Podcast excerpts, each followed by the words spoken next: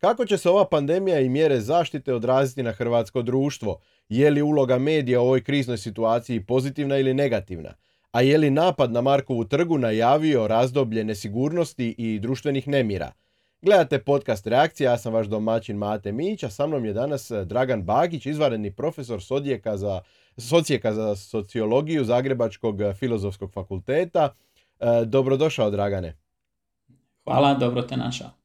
Reakciju, kao što već znate, možete gledati na YouTube, slušati putem Spotify-a, Deezera, Google podcasta, Apple podcasta i svih većih podcast platformi. A prije nego što krenemo s razgovorom, stisnite like, pretplatite se ako do sad niste. E, Dragane, ti si e, nedavno napisao za večernjak tekst o kontekstu napada na Markovu trgu, pokušao si dati jedno šire objašnjenje, analizu društvene situacije koja je možebitno dovela do takvog napada. E, možeš li našim gledateljima i slušateljima e, ovdje iznijeti ukratko glavne teze te svoje analize? Pa mogu probat sažet. Dakle, ja sam pokušao zapravo u tom tekstu povezati niz nekih ja bih rekao činjenica koje su široko poznate ne samo društvenim znanstvenicima, sociolozima, nego rekao bih bolje informiranim građanima Hrvatske koji malo sustavnije prate situaciju u Hrvatskoj i različite i medijske istupe i znanstvenika i neke znanstvena istraživanja koja povremeno prodru u medije ili čak istraživanja javnog mijenja. Prva stvar od koje sam krenuo jest jedna konstatacija koja svima dobro poznata, a to je da u Hrvatskoj vlada jedan dugoročni pesimizam, ja sam ga nazvao nekom vrstom strukturnog pesimizma, naprosto zbog toga što traje toliko dugo i što zapravo je jedna dugogodišnja, više desetljećna konstanta javnog mijenja, emocija koje na neki način dominiraju u hrvatskoj naciji to se kratko u pojedinim razdobljima oporavi, dakle imamo vrlo kratka razdoblja kad uh, u nekom značajnom postotku, čak ne u većini, ali u nekom značajnom postotku uh, vlada neki optimizam, a onda imamo duga uh, višegodišnja razdoblja zapravo u kojem dominira pesimizam. I sva istraživanja, bez obzira tko ih i kako provodio, što se toga tiče, su zapravo potpuno suglasna.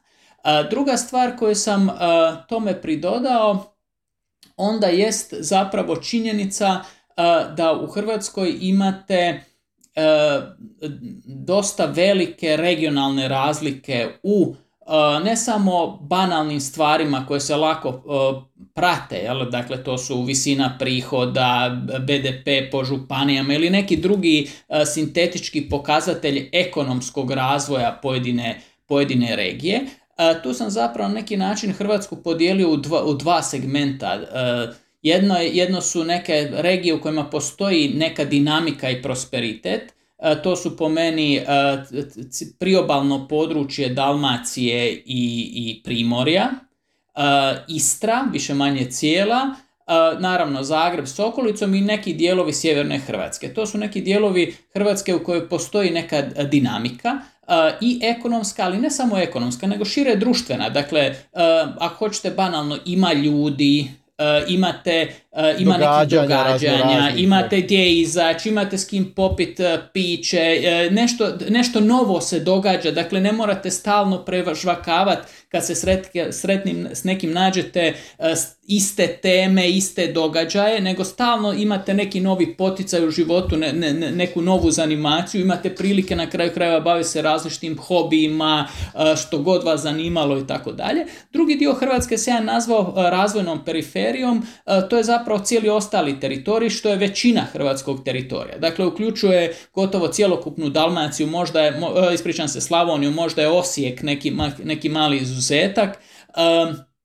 Dakle, značajni dijelovi e, ovog trbuha jeli, e, Hrvatske, dakle, e, Moslavina, Banija, Kordun, Lika, onda cjelokupna unutrašnjost Dalmacije i tako dalje. To su dijelovi u kojima ono što se nekad zvalo pasivni krajevi, samo što je danas su ti pasivni krajevi se proširili, jel? dakle značajan dio tog područja su postali pasivni krajevi, dakle ne samo u ekonomskom smislu, nego i u ovom šire društvenom smislu. To su dijelovi u kojem su zadnjih godina ostali bez najviše stanovnika, samim, to ima nesagledive posljedice, ne samo ekonomske, nego upravo ove društvene. Dakle, vi, vi nemate više događanja, nemate prijatelja, nemate s kim ne, nešto uopće razvijati, neke nove ideje, projekte i tako dalje.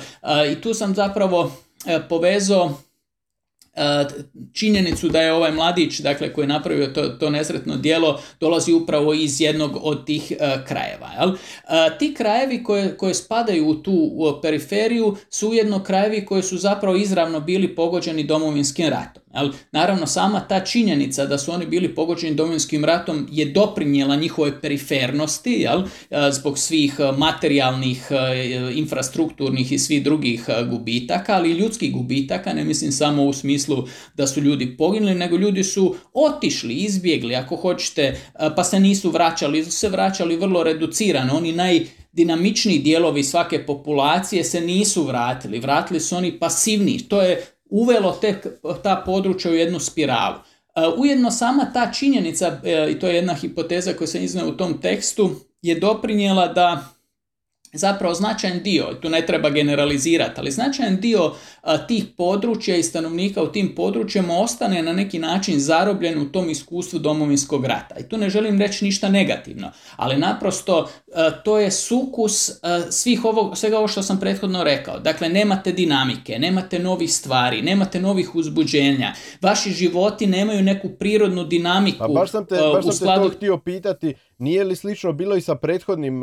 ratovima? E, općenito su ti pasivni krajevi i više ostali u tom, zatočeni u tom e, prostoru drugog svjetskog rata. Pa ako ćeš i ranije, oni su bili u vojnoj krajini i općenito su e, e, duže vezani uz tu vojnu tradiciju, obranu, taj graničarski možda dijelom i mentalitet obrane i od Turaka kroz stoljeća. Mislim, jesmo se mi izmiješali po Hrvatskoj, naravno, ljudi su dolazili u gradove, odlazili iz gradova, nešto manje na sela, ali imam osjećaj da ti sjećanja na slavne dane ovoga ili onoga rata općenito su vezano uz manjak društvene dinamike.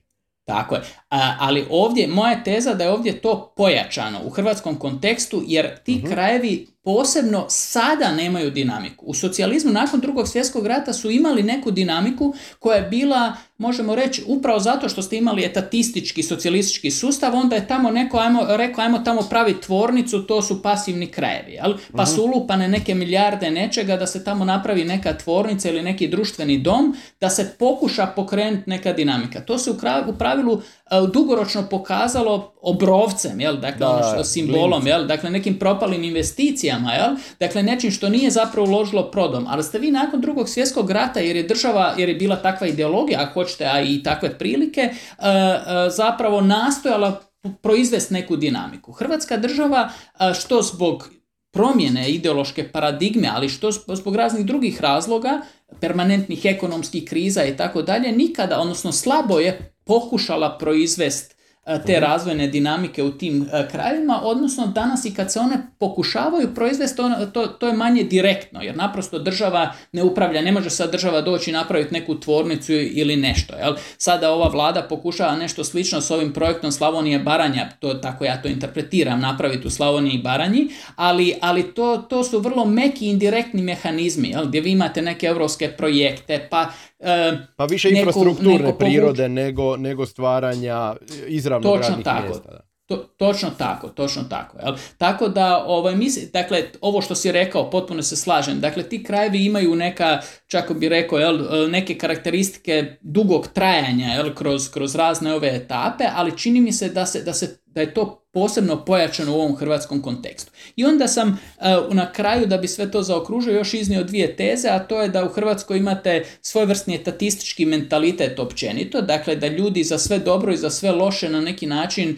uh, odgovornost ili zasluge vide u državi, pa onda odnosno u političkim elitama kao takvima. Tako je, u političkoj klasi. I onda ako zbojite, dakle ovima koji je dobro, onda te političke elite tendiraju gledati ma, pozitivnije ili manje negativno, ovima koje je baš loše, onda zapravo te političke e, elite počinju gledati izrazito negativno jer misle, vide u njima e, krajnje kako bi rekao, jel, one koji su potpunosti odgovorni za njihove pojedinačne sudbine e, i dakle taj etatizam koji je prisutan, koji se također, ja bih rekao, jedna sociološka teško osporiva činjenica, jel? Dakle, sad to ne govorim kao normu, nego naprosto kao činjenicu, što ljudi vjeruju, kako ljudi razmišljaju. Dakle, ako ljude pitate da li bi, e, ko bi trebao riješiti neki problem, uvijek će biti odgovor država, jel? U velikom postotku u Hrvatskoj i tako dalje. Taj etatistički mentalitet po meni je naravno dio nasljeđa iz e, socijalizma, ali i stvaranje Hrvatske države tijekom 90-ih je po meni e, značajno pomoglo da se taj mentalitet zadrži, ako hoćete čak i ojača. A ne ojačava li se jer zapravo mi... pitat, ne ojačava li se on upravo i, i, i posljednjih godina? Recimo vidjeli smo ta priča s europskim fondovima, pa bivša ministrica Žalac, e, kad su imali kampanju HDZ u Lici, premijer je tad govorio Gabica vam je donijela milijune, ispada e, da se tim ljudima zapravo perpetuira taj mentalitet da bez Plenkovića, HDZ-a, Gabriele Žalac ili nebitno drugih političkih opcija, oni uopće ne bi imali normalan život tu da nije mecena koji im svako malo donesu nekakvog novca, nekakvih projekata. Imam osjećaj da tu u tom smislu čak i nazadujemo u odnosu na recimo od prije deseta godina, da su ti europski fondovi E, e, kod nas donijeli još jednom u prvi plan tu dimenziju politika vam donosi novac, da nije nas vi te projekte ne bi dobili. Je, tako je. E, slažem se. Dakle, evropski fondovi su postali nova mana, jeli, s neba koja, koja će Koju politika ovaj, donosi. Bez nje toga ne bi bilo. Tako je, koja će nam osigurati to blagostanje. I kažem, dakle, taj etatizam je dakle naprosto kao činjenica i onda na kraju po meni imate populizam koji se pola, pomalo čini mi se uvlači u hrvatski politički prostor, koji zapravo na sve te probleme daje vrlo jednostavno instant rješenje, odnosno instant odgovor, za sve je kriva postojeća elita, prije svega politička, ali, sva, ali i šira društvena, jel? ekonomska, intelektualna, medijska i tako dalje. I zapravo sve naše probleme možemo riješiti e, upravo na neki način sjećom glava elite, odnosno smjenom e, elite. E, I tu, tu onda nekako zaokružujemo tu priču. Jel? I tu te moram ovaj, isto nešto onda... pitat. ti to smatraš... Da, pa sad samo da završim rečenicu.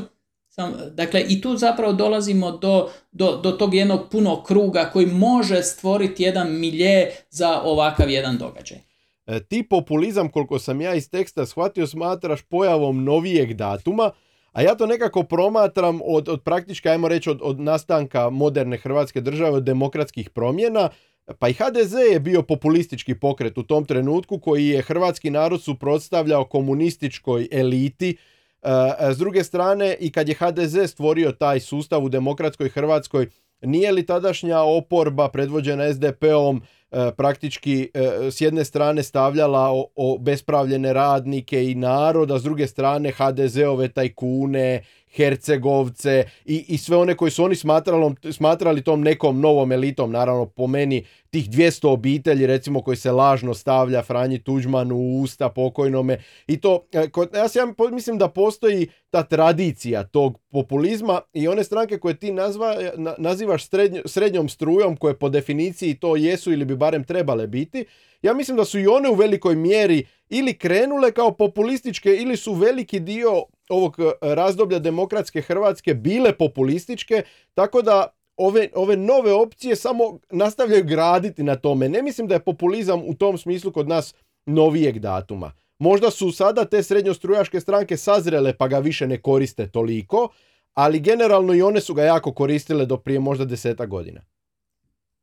Dakle, e, tu si u pravu potpunosti. Populizma uvijek ima i svugdje. Dakle, to, to, to je jasno. Dakle, e, u populizma u smislu da e, se jedna, jedan politički akter zapravo predstavlja kao pravi zagovornik neke, neke mase, jel? dakle ko tu masu može nazivati kako god hoće, jel? može zvat narodom, može zvat Hrvatima, može zvat radnicima, kako god, ovaj, ali to da se jedan, jedan politički akter sebe proglašava jedinim ispravnim glasnogovornikom te mase, to je nešto što, što, što ima u svugdje u svakoj politici. Jel?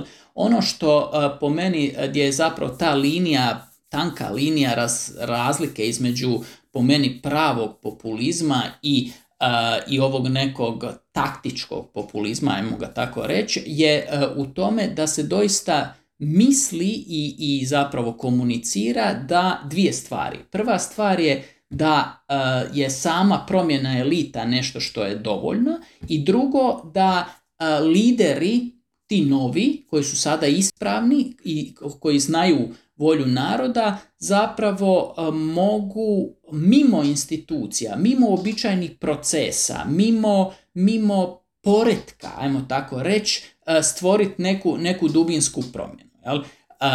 I naravno tu je treći, treći element, a to je dakle jedno, jedna percepcija da je ta masa homogena, jel? Da, da tu zapravo nema nekih bitnih razlika. Jel?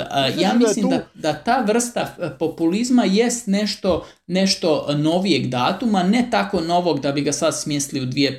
16. ili 2020. ili 19. ili nešto. On se razvija i prisutan je u Hrvatskoj, ja bih rekao, od ranih 2000-ih, kad se zapravo javljaju ti novi politički akteri koji samo na, na račun takve retorike pokušavaju zauzeti svoju političku poziciju eh, i zapravo pridobiti birače uh, i tako dalje. Dakle, ja to smještam negdje otprilike uh, od pojave Borisa Mikšića na hrvatskoj političkoj sceni na izborima 2005. godine, kad je on, dakle, otprilike došao sa, sa nekom prvom retorikom koji ide u tom smjeru. A je li prije toga Vesna Pusić metlom čistila Zagreb u svojoj kampanji za gradonačelnicu ili poslije? Sad tih godina je to negdje bilo. To je, je negdje od, tih godina. Od, od nepoželjnih Hercegovaca čistila Zagreb metlom.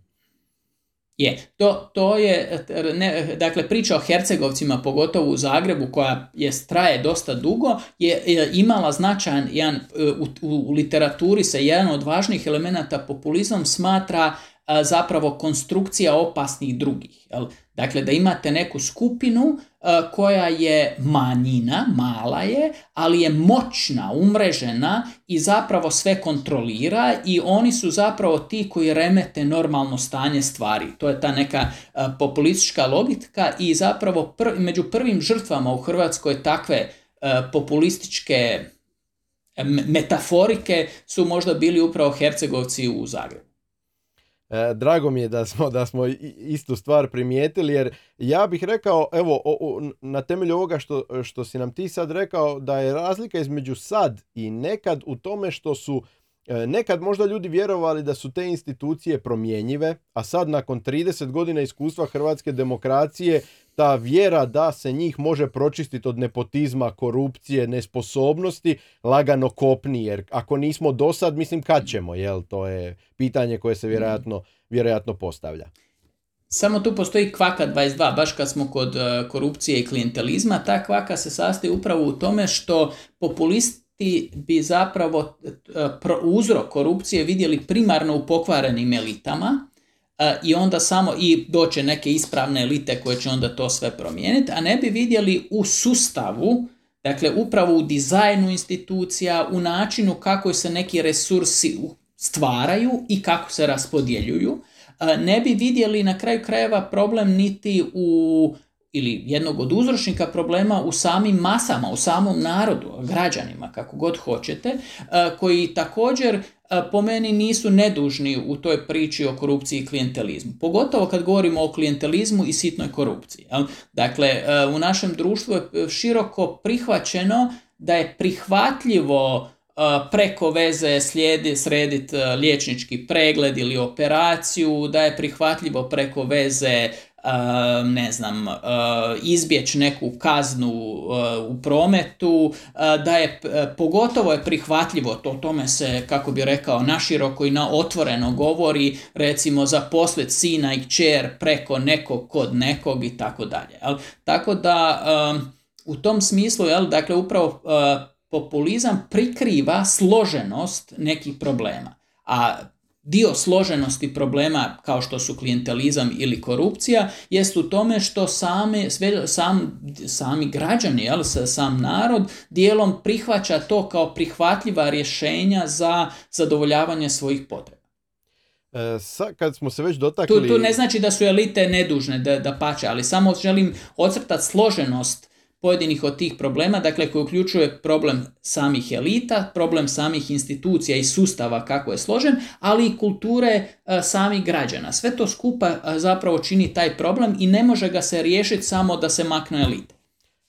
Kad smo se već dotakli kao povoda za razgovor e, tog napada na Markovu trgu, jedna stvar mi je dosta upala u oko i, i smatram je dosta problematičnom. Naime, e, napad se tek dogodio, e, mogli smo samo nagađati o motivima, istraga još uvijek nije gotova kamoli tad, a naša je vlast odmah komunicirala da je riječ o napadu s terorističkim elementima. E sad, u normalnoj državi E, vlast se suspreže od takvih kvalifikacija jer sama riječ terorizam sije paniku e, i stvara niz društvenih problema koje oni žele izbjeći, ne žele dovoditi nikakav napad u kontekst terorizmom dok to istraga e, ne pokaže. Ovdje kod nas vlast je eto odmah komunicirala da je potencijalno riječ o nekakvom terorističkom aktu Zašto misliš da je to tako? E, misliš li da vlast možda e, pokušava naći e, nekakvo razumijevanje za sebe kod, kod šireg pučanstva, pokušava se na neki način od svakog nezadovoljstva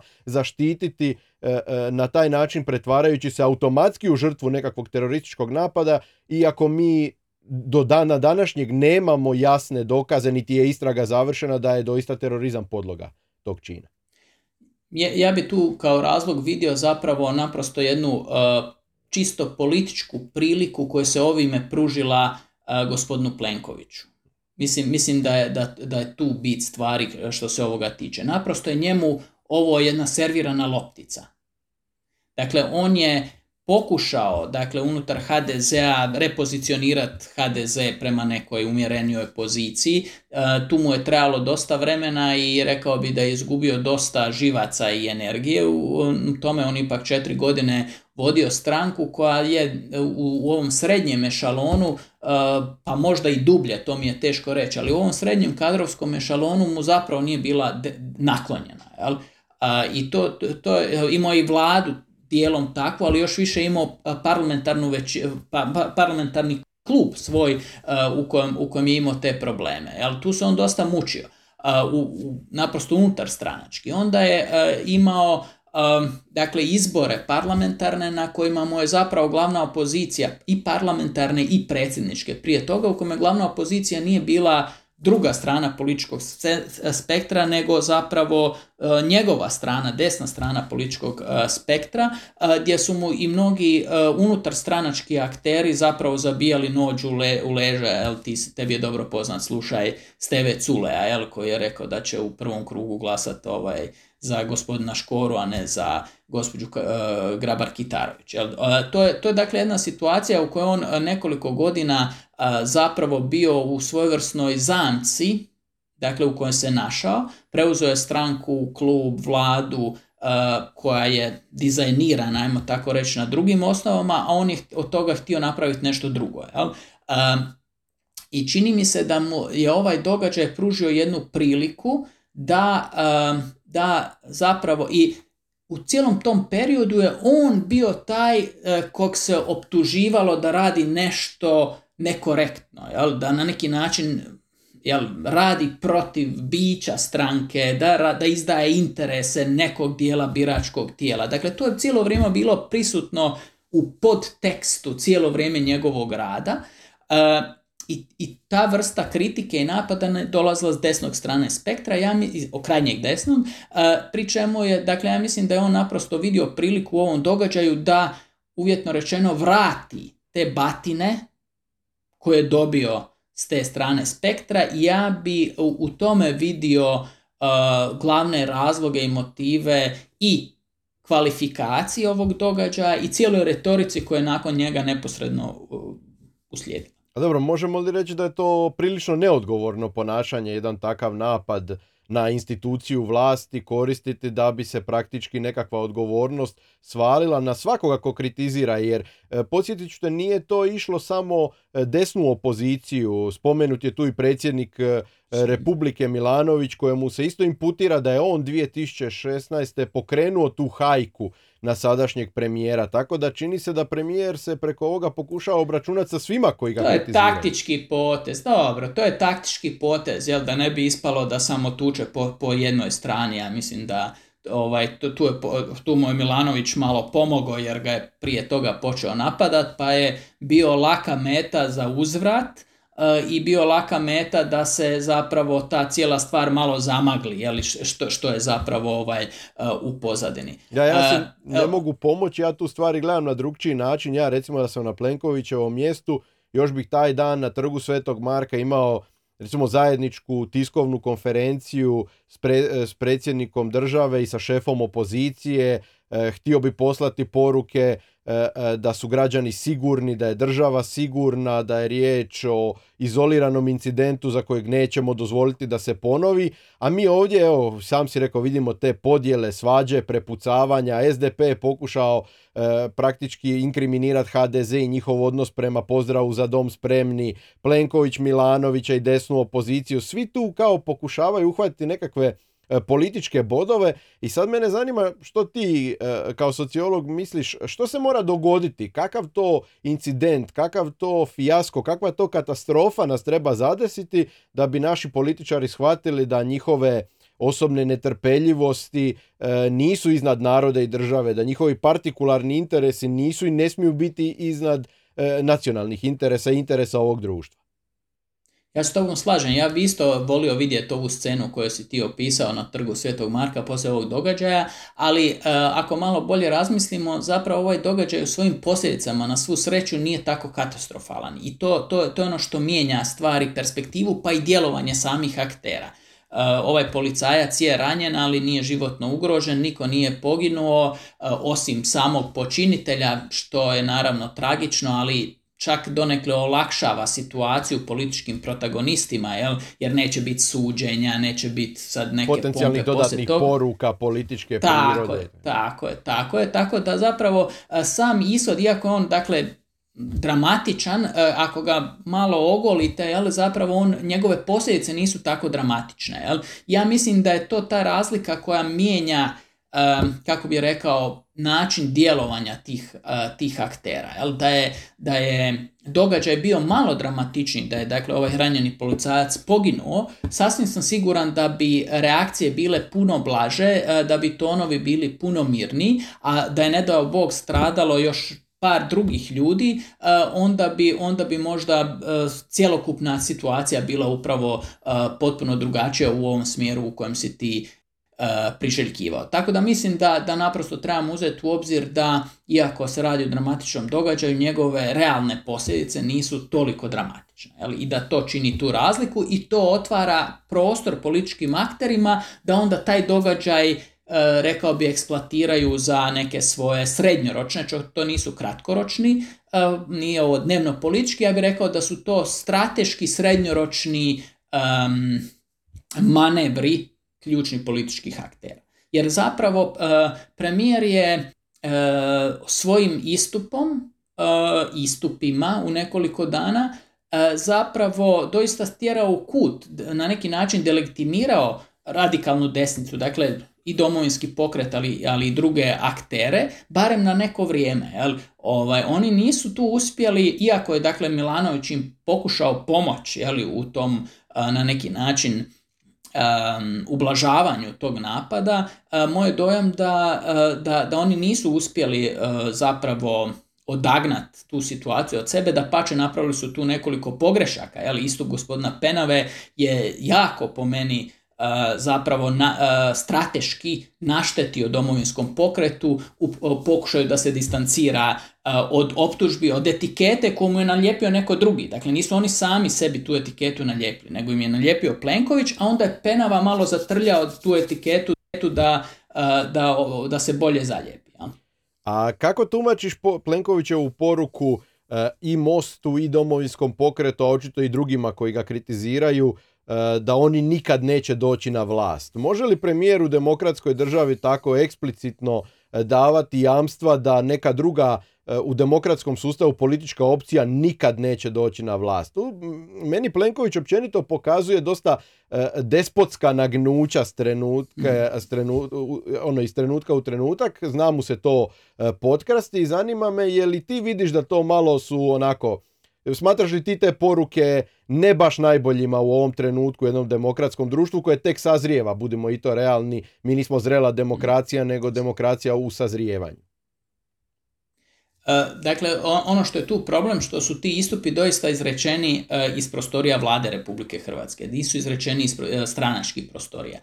Dakle, te poruke iz stranačkih prostorija imaju, mogu se interpretirati kao poruke, ja mislim da smo mi moćni, da će, da, da, da će vas na sljedećim izborima zgaziti politički u smislu da nećete dobiti ni toliko glasova koliko ćete dobiti. Dakle, da on nastupio sa stranačke govornice i tako, onda bi se to moglo interpretirati na taj način. Međutim, s obzirom na to da je on nastupio sa govornice vlade Republike Hrvatske, onda bi se složio s tobom da je to neprimjerena retorika, jer daje neke druge konotacije, pogotovo što se tu u nekim drugim govorima, ali sve je to jedna ista priča spominjala i SOA, i istrage e, i tako dalje. Kad te sve to skupa skupite na, na hrpu jel, i pokušate na, mislim, tražite vezu između svih tih izjava, ovaj, pokušavate iz toga stvoriti jednu uh, cjelovitu priču, onda ta priča ne zvuči dobro. Da, jer tu se vraćamo na ono što smo u početku pričali o povjerenju, vraćamo se na povjerenje u institucije, jer ako netko kao šef izvršne vlasti ko kontrolira te institucije tako čvrsto iz zgrade vlade jamči da netko e, e, neće nikad doći na vlast, kogod taj netko bio, slagali se mi s tim nekim ili ne, mislim da to ljudima samo e, dodatno jača tu sumnju da je cijela stvar namještena, E, da tu zapravo prave demokracije ni nema, da mi živimo u prividu demokracije, što opet onda vraća se zapravo spiralno u neke nove potencijalne probleme koji se evo otvaraju na tragu, na tragu ovoga što se na Markovu trgu dogodilo, jer što ljudi budu više gubili povjerenje, mene je strah da možemo ovakvih ili sličnih situacija imati zapravo sve više, nikako ne sve manje. Potpuno si u. Mislim da si tu otvorio jedno vrlo važno pitanje e, koje treba artikulirati i o njemu treba otvoreno razgovarati, a to je da posljednjih godina e, mi imamo e, porast nepovjerenja u sam demokratski proces. Mi smo imali tu situaciju krajem 90-ih, međutim negdje krajem samih 90-ih s onim izborima 2000-ih pa sa razvojem nekih institucija koje prate samu proceduru demokratskih izbora i tako dalje, od nezavisnih promatrača, od mješovitih stranačkih odbora, dakle i tako dalje, sve ono što se razvijalo u tom periodu, čini mi se da smo do prije koju godinu imali jedno stabilno povjerenje, ako ništa drugo, u demokratičnost izbornog procesa. U zadnjih jedno pet godina čini mi se imamo jedan trend zapravo ozbiljnog dovođenja u pitanje demokratičnosti tog izbornog sustava i samog procesa. E, opet moram biti tu relativno eksplicitan, dakle to propitivanje dolazi u principu sa, e, sa desne strane spektra, sa, sa, sa krajnje e, desnice, makar tu je i razni drugi akteri su ovaj bili u uvjetno rečeno u toj koaliciji. Tu se referiram prije svega na onaj referendum o izmjenama izbornog zakonodavstva i tako dalje. Dobro, ja to ne mogu, ne, mogu ne, ne volim tu kvalifikaciju krajnja desnica jer u odnosu na ono što ona u Europi jest, ovdje kod nas je, je to E, ipak slažem jedna puno umjerenija. U relativnom smislu, jel, u relativnom smislu u hrvatskom kontekstu. Desnije od HDZ, ajde da budemo... Tako je, desnije od HDZ, upravo, to, to, je, to je najbolji opis. E, dakle, e, tu smo imali jednu inicijativu koju, primjerice, koja je bila vrlo važna tema i na zadnjim izborima. Dakle, i Most i Domovinski pokret su zapravo je, skoro glavna poruka Mosta, malte ne, je bila vratit ćemo ukradene referendume, od kojih je jedan od ključnih upravo taj E, za e, izmjenu izbornog zakonodavstva. E, to je povezano sa naravno pitanjem zastupljenosti nacionalnih manjina, pitanjem njihov, mislim zapravo dosega njihovog mandata i tako dalje. Tako da ovi događaj, dakle s ovim izjavama je na neki način Plenković malo nadolio ulja na tu vatru, ovaj, ali ono što treba biti svjestan da ta vatra tinja, da ta vatra je tu ovaj, i da bi je trebalo na neki način adresirati. Ovo nije dobar način da se ta vatra adresira.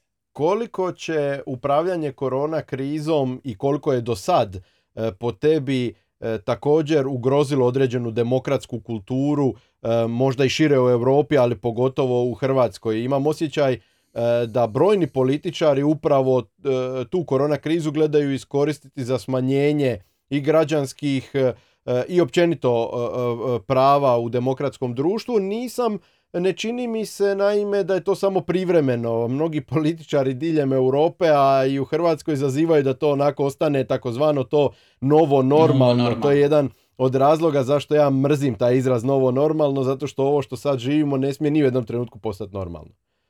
Slažem se potpuno, novo normalno ne smije biti normalno. E, tu bi e, što se tiče same, samih demokratskih procesa izdvojio dvije stvari koje ja smatram da su e, opasne. Prva stvar je, ona je dijelom nužna, ali opasna za, za demokraciju, jest naprosto ta sloboda kretanja i komuniciranja, susretanja, razgovora, jel? Birtija je jedno od, kako bi rekao, jel, mjesta ovaj, demokracije, jel, gdje ljudi se sreću pa Lokalni demokratski forum. na ovaj ili onaj način, ovaj, javna pitanja, politička pitanja na bilo kojoj, kojoj razini.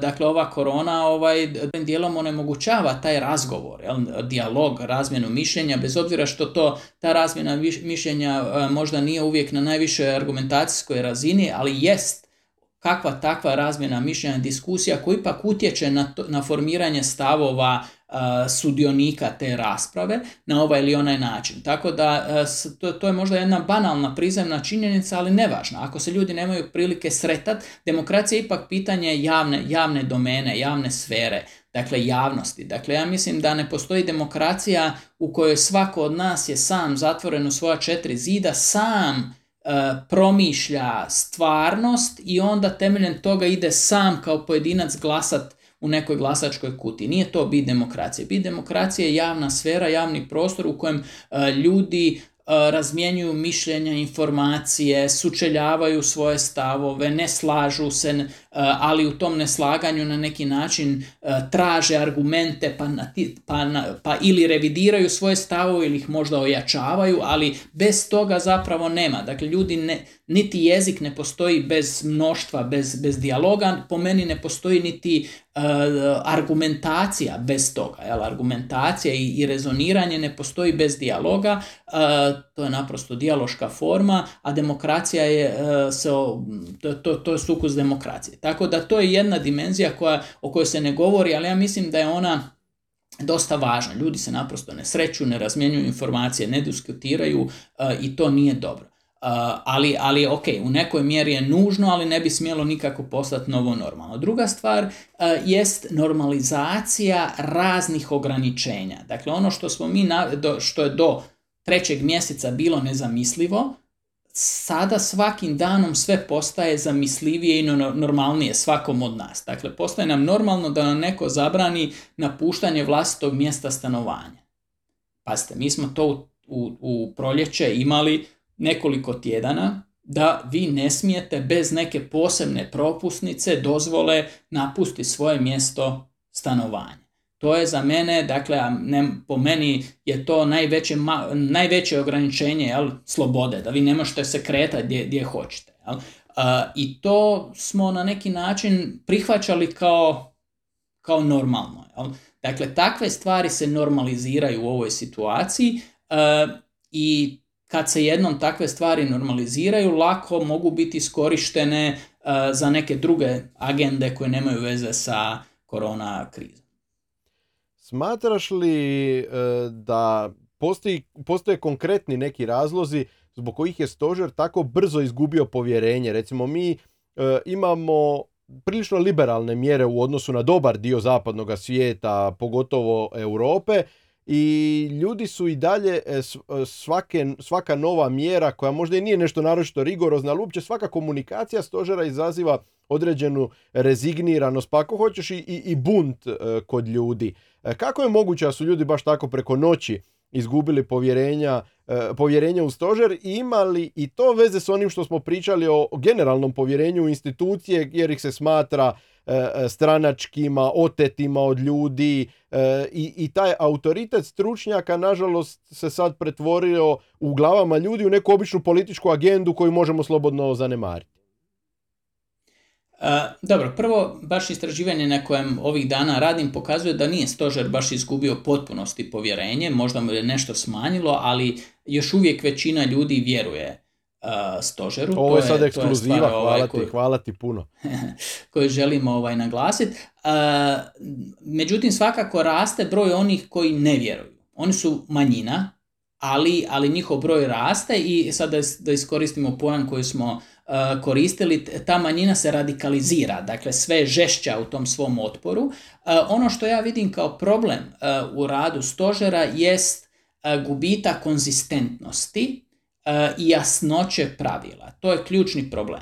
Mi smo u trećem mjesecu kad je dakle e, epidemija, dakle kad je kad smo se prvi put susreli s tim i kad je stožer uopće stupio na scenu, e, onda, smo, onda je stožer e, dao jasne mjere. One su bile radikalne, ali su bile jasne i jednoznačne. Ono što sada imamo u posljednjih nekoliko mjeseci jest zapravo jedno gubitak jasnoće, jednostavnosti pravila, Prvo, svako malo se uvode neka nova pravila, svaki treći dan se najavljuju nova, pa se onda za dva dana uvedu. E, uopće je teško pratiti šta se tu događa. Jel? To stvara jednu konfuziju e, kod, kod samih građana, jer vi, evo, danas e, ili jučer kad su objavljene nove mjere, imate 3-4 neka praga, jel? Znači, nešto je do 15 ljudi, nešto do 30, nešto do 50, a nešto ni nema praga, jel? Dakle, imate jedan sustav pravila u kojem, u kojem se ja ne mogu snaći. Nešto je 30, nešto je 50, najbolje ništa ne radi. Ali sve u Hrvatskoj Ove, tako, tako funkcionira. Treba ti nekakav javni dužnosnik da ti tumači ono što bi trebalo biti samo razumljivo. Upravo to, upravo to, tako Znači, stožer je sada počeo djelovati kao što obično hrvatski propisi djeluju. A to je da ima puno, puno se stvari regulira, puno se onda to što se regulira stalno se mijenja, e, pa onda postoje suprostavljena pravila, pa postoji jako veliki broj izuzetaka. To je upravo opis mjera kakve mi imamo u posljednje e, vrijeme i to je po meni razlog e, zašto se javlja jedno nezadovoljstvo. Dakle, ja mislim da većina građana želi da se definiraju mjere e, protiv e, za suzbijanje epidemije, želi ih poštovati, ali želi da te mjere budu jasne, razumljive, jednoznačne i bez izuzetaka. Ako vi stalno imate neke izuzetke, kad vas malo stisnu jedni, kad vas malo stisnu drugi, pa onda otvarate razne vrste izuzetaka, to, to naprosto stvara nepovjerenje. Ova pandemija i te mjere i sve ovo u čemu danas živimo ostavit će sigurno pri, prilično velike posljedice na društvo u cjelini, tako da ste vi sociolozi ovih dana na velikoj cijeni. E, ja bih te htio pitati jednu, jedan važan element cijele te priče, barem je meni osobno važan, a ja vjerujem i mojim gledateljima i slušateljima, to je uloga medija u upravljanju tom krizom. Naime, od medija smo mogli kroz ove mjesece vidjeti gomilu e, e, parcijalnih tumačenja, poluinformacija, neistinitih informacija, e, pa rekao bih i nebalansiranog pokrivanja cijele te priče oko, oko mjera u Hrvatskoj i Europi i svijetu općenito. Ima, postojao kod barem dijela ljudi, pa evo čak i kod mene koji sam svojevrsni medijski djelatnik, javila se ta jedna sumnja da postoji određena politička agenda iza svega toga, jer nije bilo izbalansirano to izvještavanje o svemu tome što se oko nas biva, a ono što si sam rekao, u trenutku kad smo uglavnom zatvoreni u kućama, imamo manje društvenih kontakata, pobogu jasno je da su nam mediji veliki izvor veliki izvor informacija, gotovo ekskluzivni izvor informacija. I sad me zanima kako ti gledaš na ulogu medija e, e, u, upravljanju ovom krizom i općenito u ovoj pandemiji? Gledaj, ja mislim da je, tu, tu moram malo, kako bi rekao, stati na stranu medija iz jednostavnog razloga što je općenito situacija konfuzna. Znanstvenici mijenjaju E, velike e, svjetske organizacije koje bi trebale biti oličenje stabilnih stavova mijenjaju svoje procjene i stavove o nekim pitanjima skoro na tjednoj bazi. Jel, ako sjetite svjetske zdravstvene organizacije njenog stava o maskama, jel, Dakle, prvo su govorili ne maske, ne treba ni, da bi danas došlo da je nošenje maski glavna, glavna mjera. To se sve desilo u, u vrlo kratkom periodu. Jel? Dakle, e, znanstvenici mijenjaju e, naprosto svoje procjene. Jer, jer se nalazimo u događaju koji je pun nepoznanica i nesigurnosti. Tu nema puno sigurnog znanja. Jel? Dakle, jedino sigurno znanje koje, koje imamo još od, od raznih kuga i kolera u davna vremena, to je zatvori se u kuće da dok ova epidemija prođe, to je jedino i radilo efikasno. Jel? Ovaj, sva ove druge stvari koje se pokuša, jel, koje, koje trebamo utemeljiti na nekom novom znanju, imaju nesigurne ishode jer zapravo nemamo tog sigurnog znanja. U takvoj jednoj situaciji mediji ne mogu biti konzistentni. Kad nisu konzistentni onih od kojih se konzistentnost očekuje. Tako da e, ja mislim da možemo naći boljih primjera za narušavanje medijskih standarda od ove teme. Jer u ovoj temi nije lako se držat uh, bilo koje preporuke, bilo kojeg stava, bilo koje procjene i tako dalje. Na kraju e krajeva teško je reći i šta su tu različite pozicije, jel? dakle, koje bi vi sad trebali balansirano obraditi i tako dalje. Tako da mislim da je, da je naprosto situacija takva kakva jest nesigurna i da onda se ne može od medija očekivati um, nešto puno, puno više i bolje, ali samo još jedna ekskluziva, ovo istraživanje recimo pokazuje da od nekih 8-9 uh, uh, institucija za koje smo mjerili povjerenje, mediji su oni u koje građani najmanje vjeruju vezano uz izvještavanje uz korona krizu. E, samo bi se nadovezao na tebe, naime, slažem se tu da ovakva situacija traži od novinara i od urednika jako puno znanja, ono što ti kažeš, koje je uopće stajalište su čeli, što je legitimno stajalište, a što je glupost koja je ni u čemu, ne ni u čemu utemeljena. Dakle, to traži veliku razinu specifičnih znanja u ovom trenutku i to nije jednostavno. Ono što ja, to je do, možda do mog karaktera, u ovako šizofrenim situacijama radije bih e, e, zauzeo stranu smirivanja i nedoljevanja ulja na vatru nego svoju vlastitu nesigurnost koja je doduše prisutna vjerojatno u medijima kako ti kažeš, projicirao još na društvo tako da zapravo doljeva ulje na vatru te nesigurnosti. Dakle, mislim da, da su u tom smislu mediji mogli više smirivati situaciju nego ju potpirivati. Ali sad to trebalo bi možda provesti ovaj podrobnije istraživanje pa vidjeti koliko je to samo subjektivni dojam. E, daj mi još samo jednu situaciju koju bi ti e, vezano... opet, opet samo mali, mala, mala replika. Gledajte, ako je, ako je dominantna u proljeće, ako je dominantna, kako bi rekao, paradigma panika i zatvaranje, bježimo svi s ulica u kuće, Uh, i ako nema zapravo u tom trenutku niti nema nikakve alternative, jel? Ne, ne znam kud bi smirivo stvari, razumiješ me?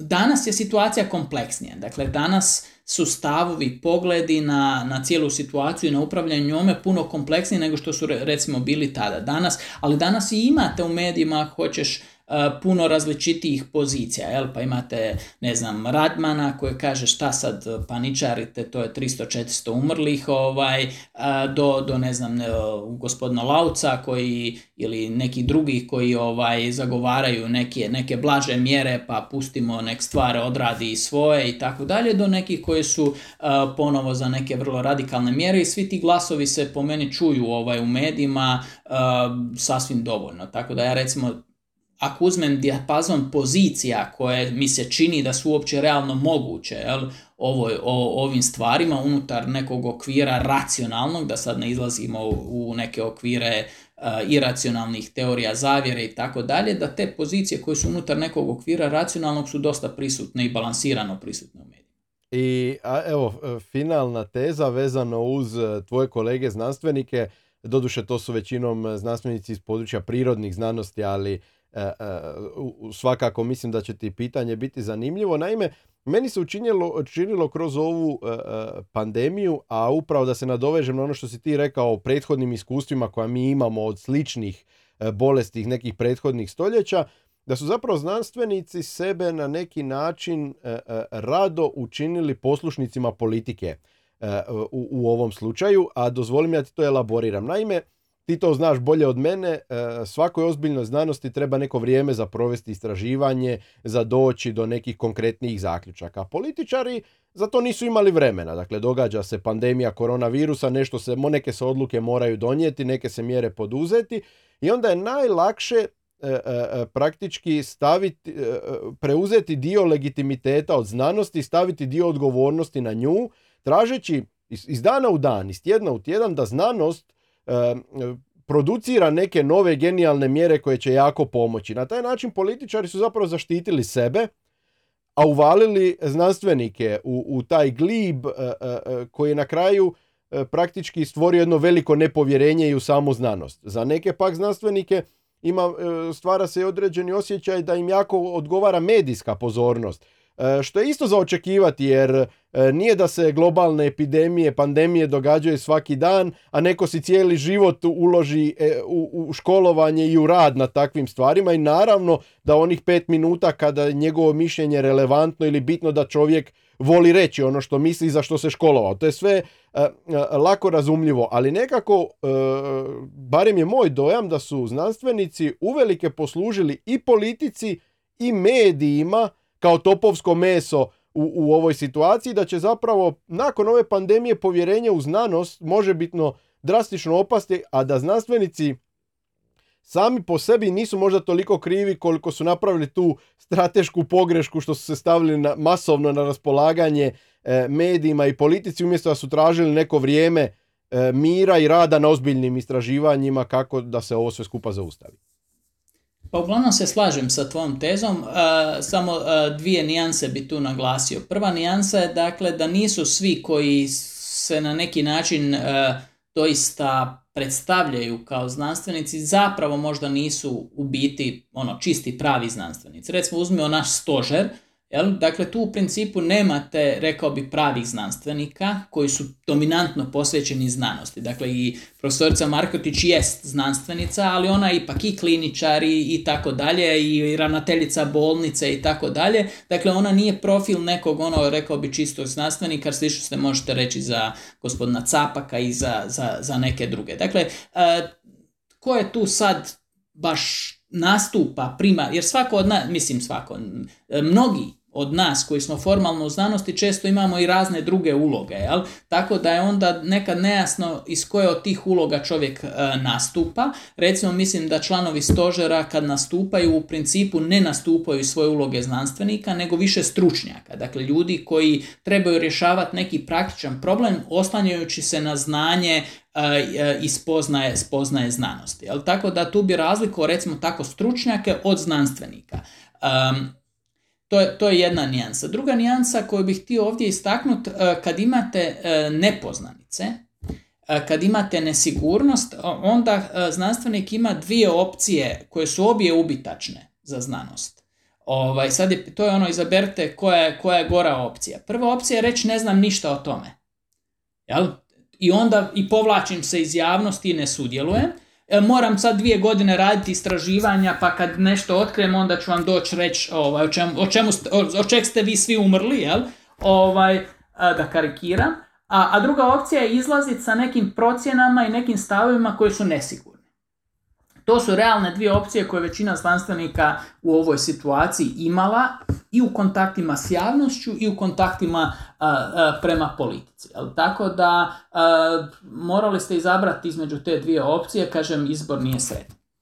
E, još jednu stvar, o toj sam stvari ja govorio u svom podcastu tamo još negdje u travnju, a još jedna stvar, zanima me tu tvoje mišljenje, isto sam o njoj još u travnju govorio, a to je da Možda postoji problem sa financiranjem znanosti u svijetu i onda ovakve situacije znanstvenicima koji se bore za financiranje svojih studija daju e, dvije mogućnosti. Jedna je da kroz medije rade pritisak na vlast, e, na nositelje znači na vlasti, e, da shvate da su epidemiologija i općenito taj tip znanosti da je iznimno važan i da u to treba više uložiti, da nam se ovo može i ponoviti a s druge strane, dobar dio ih se financira iz privatnih izvora, a medijska relevantnost je jedan od načina kako privući sredstva.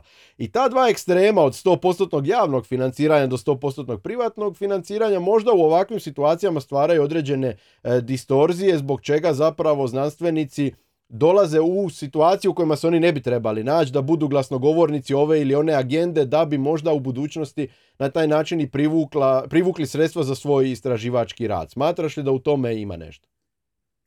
E, pa ova je situacija radikalna, pa nisam siguran da itko e, nastupao baš misleći, barem na prvu ruku o, o tome, ovo, to su onda možda nekima bile kolateralne posljedice, ali ne bi, ne bi očekivao da je netko primarno ušao u javnu arenu kao znanstvenik misleći na to.